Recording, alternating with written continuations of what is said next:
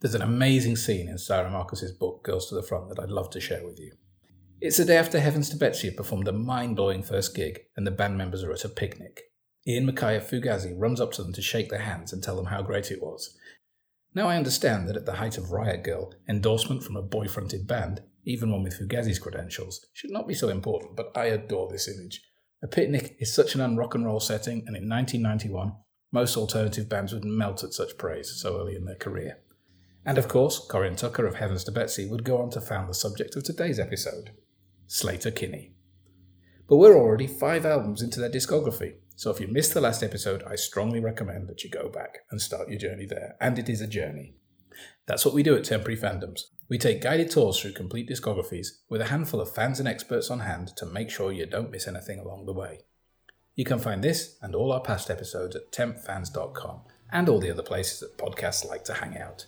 In our show notes, you can find a link to the special Spotify playlist edition of the show. Nope, still no sponsorship deal. We should probably get back to it, eh? So brace yourself for the earth shattering final instalment of our journey through the albums of Sleater-Kinney. Hello there, welcome to Temporary Fandoms. Um, this is episode two of Sleater-Kinney. If this is your first one of the season, stop.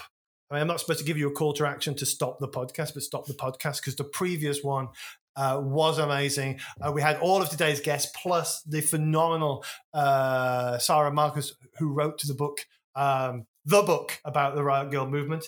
Um, rejoining, well, me and Nick, what? Hello? Nick. Yeah, Nick. Me joining myself and Nick today. Um, are, well, Cherie. Hi Hello. Cherie. Hello again. Uh, yeah, I'm not doing big intros because they're in the last episode. Um, Fliss Hello. and Ben. Hi, good to be back. Uh, yeah, it was 10 minutes ago. Uh, ben, um, which albums are we talking about today? Okay, so this is part two. So we're going to have uh, five albums starting with uh, One Beat from 2002. And we'll actually hear Cherie giving the uh, introduction for that one. Um, that's followed by The Woods from 2005, and Fliss will be introducing that. Um, then we have a bit of a break from 2005 to 2015 when they come back after their hiatus with No Cities to Love. Cherie again introducing that. Um, and then we have the two most recent ones, which I'll be talking about The Center Won't Hold from 2019 and their latest one from this year, Path of Wellness. Thank you very much. Um, for those listening who think, oh God, t- temporary fandoms, what? There's a new album out, so they decide to do a podcast. We planned this months ago. We were all signed up to do this. And then suddenly, oh, there's a new album. Oh, brilliant. And then, oh, they've done their own Audible podcast about their career. Don't, don't listen to that. Do not listen to that. I mean, Second time that's not happened to us now, all right? Paul and Yeah. Steve Hanley doing Yeah. one on the fall right after us. Oh yeah. Yeah. At least we got him on like two Yeah. weeks before he went It's to do his own thing. He's obviously I- trying to find out how like- it's done. he was influenced by you guys, definitely. I'd like to, I'd like to think that. It's not true, but thank you. Um, anyway, we are going to get cracking. Um, and the next voice you hear is going to be Cherie um, after this.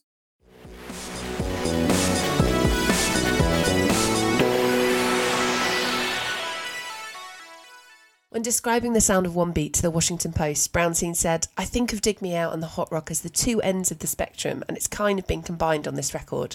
And then we also pushed ourselves beyond that. The follow up to their acclaimed All Hands on the Bad One, One Beat is Sleater-Kinney's sixth studio album, and it does indeed push further than their other records to date, with some of their weightiest and most explicitly political tracks. Speaking to the Broward Palm Beach New Times, they explained how they wanted the record to be the voice in the silence following the terrorist attacks in the US on September the 11th, 2001. But while the lyrics and subject matter might have pushed them towards their most polemic, they stayed in the safe hands of longtime collaborator John Goodmanson when it came to recording, this time at Jackpot Studio in Portland, Oregon. Standout number Far Away questions the all or nothing patriotism sweeping the US, explicitly referencing the terrorist attacks, and contains criticism of American President at the time George W. Bush as Tucker belts about the president hiding while working men rush in and give their lives. She explained to the Stanford Daily that it wasn't really a conscious decision to write about the attacks, but there was just such an overwhelming presence in our minds as we were really trying to write the songs that we felt we really needed to deal with it and that we really needed to write about it. But it isn't all hefty war odes. There are there's glam greatness in bouncy organ-led love anthem Oh and one of my particular faves, and Hollywood ending throws out a dizzying dance around the concept of celebrity and the mainstream female body image. A lot of the tracks are also heavily influenced by the band members' own inward facing battles. Tucker had recently given birth to her son, who was born nine weeks premature. As she shared with Rolling Stone, Marshall is all over One Beat. The last year was definitely a difficult time for me, as he was in the hospital for a while. It was the hardest thing that I've ever lived through that fear and anxiety, and I think I was able to let go into the music. Sympathy then is a prayer for the life of Tucker's premature born child. As she belts, There is no righteousness in your darkest moment. We're all equal in the face of what we're most afraid. I loved a particularly cutting review in NME where uh, Victoria Segal stated that few bands could explore motherhood and terrorism without making you want to shoot them, but Corin Tucker's electric shock voice and the adrenaline fueled guitars make them essential pop topics. One beat then one blistering record, and one mighty band.